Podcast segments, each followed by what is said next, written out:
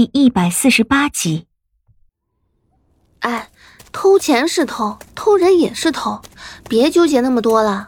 楚月和我之前的一个侍女在陈世伯的手里，你去把他们偷回来。这大姐头果然是出事了。要想老子出手啊，那费用可是很高的。大姐头肯定是要去偷回来的，不然妖精那里不好交代。可你那侍女，你顺带手的就偷回来了，还要跟姑奶奶要跑路费啊？你偷一个是偷，偷两个也是偷，顺带手的事儿。要真是觉得偷一送一自个儿亏了，等你把我那侍女偷回来，她以后就是你的了。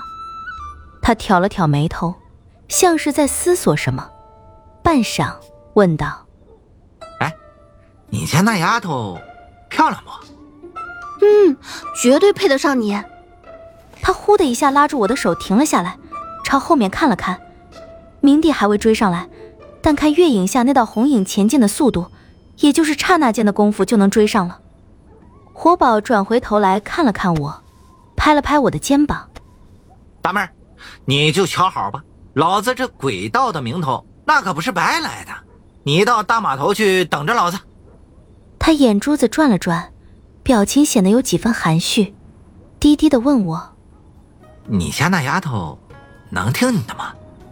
看她那甚扭捏的模样，我很认真的点头。她呼呼的舞了两下棒子，拍着胸脯朝我保证：“大妹儿，老子去了。”赶紧去吧，我引开明帝。呃，那个大码头在哪个方向？他手中棒子一挥，朝我指了一个方向。往直的走啊，别拐弯。说着，身子一晃，像是一个鬼影一般，消失在了漆黑的巷子里。月影之下，明帝的影子已快到跟前，赶紧举起清明朝前劈去，一路拆墙破院的朝前直奔。就在我拆了十几道墙院之后，忽然在我前进的那个方向，有一个小小的火星子飞向漆黑的夜空里，在百丈高空上。那一颗小小的火星子忽然爆开，一声沉闷的炸响在夜空里回响，随即就看到一朵绚丽的烟火在无尽的大海之上徐徐盛开。绚丽无比的烟花盛开在漆黑的海面之上，几乎照亮了小半个沧海之城。我的脚步不知不觉的就慢了下来。寂静的沧海之城里一片沉寂，像是一座死亡之城。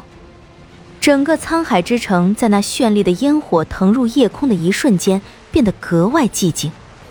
那团烟火像是有着神奇的魔力一般，将所有的声音都给吞没了。夜风几缕，已能够清晰的听到前方的浪涛之声。看来我离沧海之城的大码头已经不远了，而刚刚升起的那簇烟火，好像就是从大码头那个位置升起的。不过。不过好像不是在大码头那个位置，只是和大码头处于同一个方向，而烟火升起的具体位置，应该应该是在海里。我三下两下的冲出房屋群，来到海岸线上，方向还是有些偏差，离大码头所在的地方偏了两里地。在昏暗的月光之下，只能看到那处大码头上泊着大片大片渔船客船的模糊影子。一直对我穷追不舍的明帝，此时已经追了上来。血红色的红绫在残月之下，宛如巨龙一般盘旋飞舞。我并不想与他交手。之前活宝所言，如果不是骗我的话，我应该是欠莫九一份恩情，那就更不能和明帝动手了。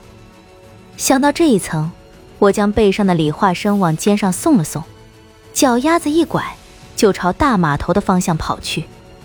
离大码头本来就不是很远。以我现在的速度，不到一盏茶的时间就到了。可身后紧跟而来的明帝，看样子依然没有放弃的意思。大片红绫一直跟在我身后，丝毫没有要收手的势头。我心里有些气恼。哼，是那活宝骂了莫九，我又没骂他，这明帝干嘛非要一直跟着我啊？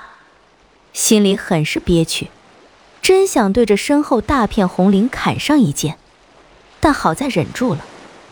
眼看前面就是大码头，海岸线上泊着的渔船也逐渐多了起来。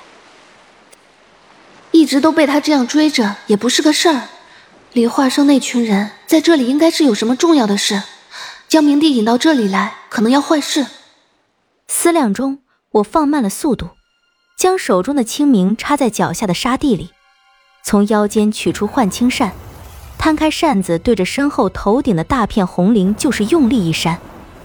这一下，我并没有出多大的力气，只想逼退他，手中的力道也是出的很有把握。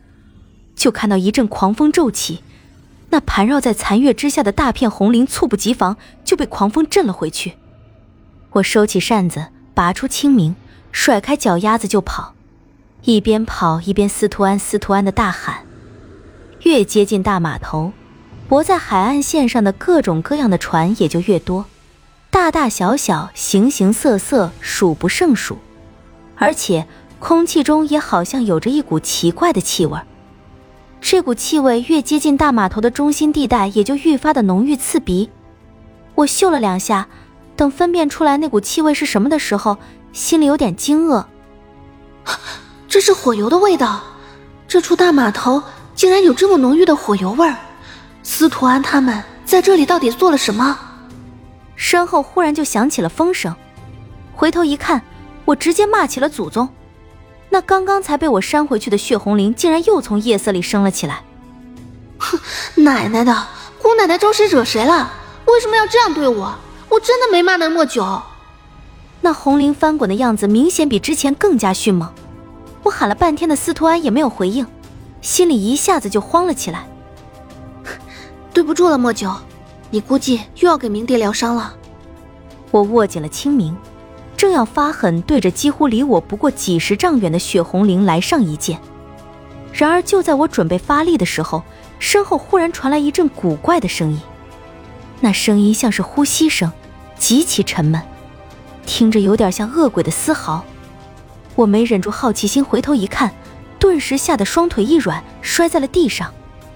在身后的海面之上，有大片的黑雾朝我这里涌过来，黑雾层层叠叠，像是没有尽头一样，涌过来的速度也是极其之快，顷刻之间已有无数的渔船被黑雾吞噬。